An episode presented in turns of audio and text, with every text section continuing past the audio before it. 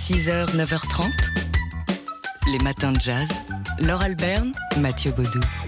Oui, c'est nous. On peut voir en ce moment sur le site de France Télévisions un documentaire consacré aux parents du saxophoniste Jacques Schwartzbart, Simone et André.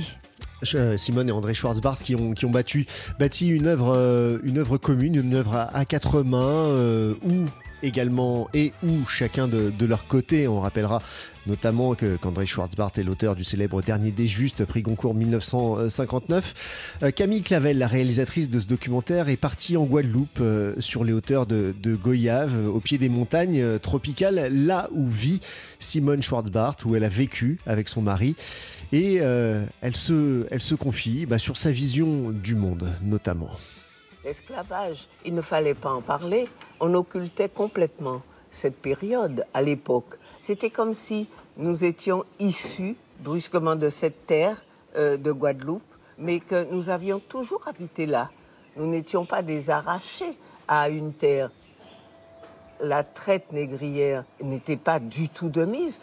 En fait, tout se passait comme si c'était à nous d'avoir honte et que c'était à nous de couvrir les immondices et de détourner la tête. Non, ce sont des événements, des catastrophes telles qu'il faut en prendre toute l'importance. Il faut mâcher le grain de poivre. Il faut aider ceux qui ont subi le choc à se reconstruire, à se relever.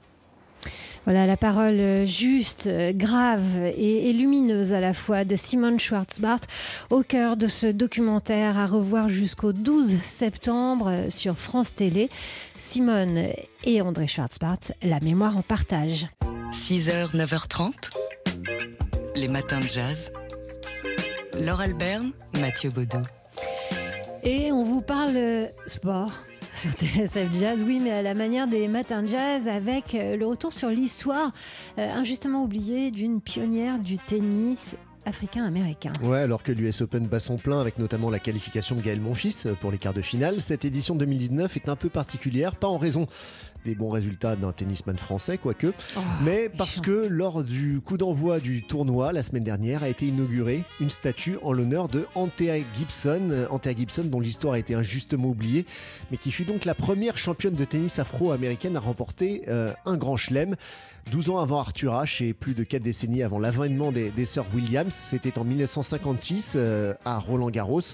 Et son parcours ne fut pas sans encombre dans cette Amérique des années cinquante marquée par la ségrégation. Elle était née en dix-neuf cent vingt-sept en Caroline du Sud de parents métayers dans une ferme de coton, mais elle avait grandi à New York, à Harlem, où elle avait commencé en, en jouant dans la rue au, pan, au paddle, qui est une sorte de tennis miniature, on va dire. Et c'est là, dans la rue, qu'elle s'est fait repérer avant d'entrer au Harlem Cosmopolitan Tennis Club, un club de tennis privé pour les classes moyennes afro-américaines. Ouais, très au-dessus du lot, elle se fait remarquer dans la compétition réservée aux Noirs par deux militants pour les droits civiques qui l'ont prise sous leur aile euh, afin d'en faire la première championne noire de tennis. Et ça n'est qu'en mille neuf cent cinquante euh, qu'elle peut pour la première fois participer à un tournoi mixte grâce à l'intervention de la championne Alice Marble. À l'été mille neuf cent cinquante d'ailleurs, elle joue contre une blonde californienne sous les insultes racistes. Elle perd le match, mais sa carrière est lancée. Et en deux mille seize, tardivement, mais c'était important, c'est Serena Williams, la star du tennis, qui lui a rendu hommage. Althea m'a donné du bonheur et la fierté d'être noire. Vous pouvez lire le détail de l'histoire d'Althea Gibson dans un blog que vous trouverez sur le site du Monde. Il est signé Maureen Sion.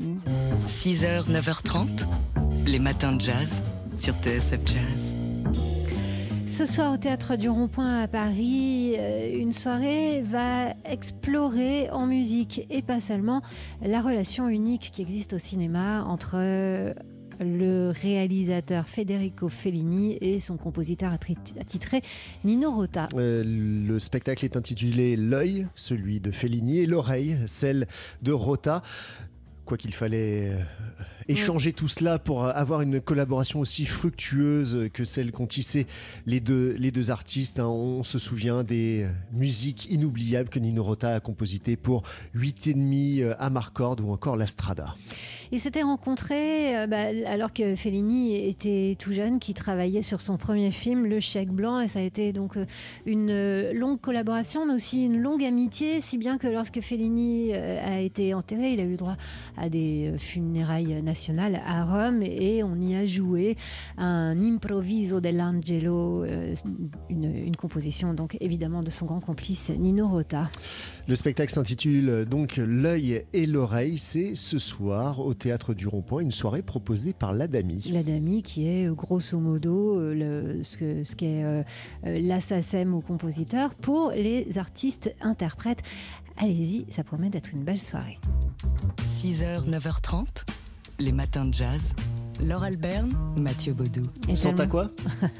À Wawa, mmh. Saint à Wawa. Ah ouais. euh, on part à, à Londres où se déroule encore pour quelques jours jusqu'au quinze septembre une exposition qui nous passionne vue de ce côté-ci déjà de la Manche.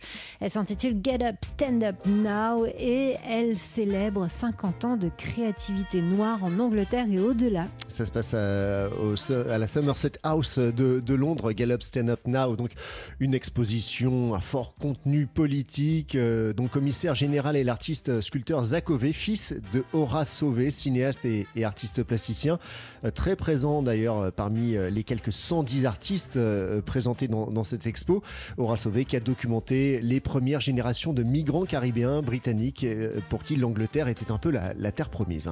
Et c'est la première fois hein, qu'il y a une exposition de cette envergure qui réunit autant d'artistes, toutes disciplines confondues, euh, tous ensemble autour de, de cette œuvre euh, produite par la commune, communauté noire euh, en Angleterre, et puis pas seulement en Angleterre, puisqu'on peut voir aussi des vidéos de leaders, d'intellectuels africains-américains. Ouais, notamment un, un film montrant un, une conférence de, de l'écrivain africain-américain James Baldwin en, en Angleterre, ou encore Stokely Carmichael, le leader des Black Panthers, lors d'un discours à Londres en mille neuf cent soixante-sept. Vous pouvez voir des performances, des photos, des films, des peintures, bref, une expo extrêmement riche que ce Get Up Stand Up Now à Londres en ce moment.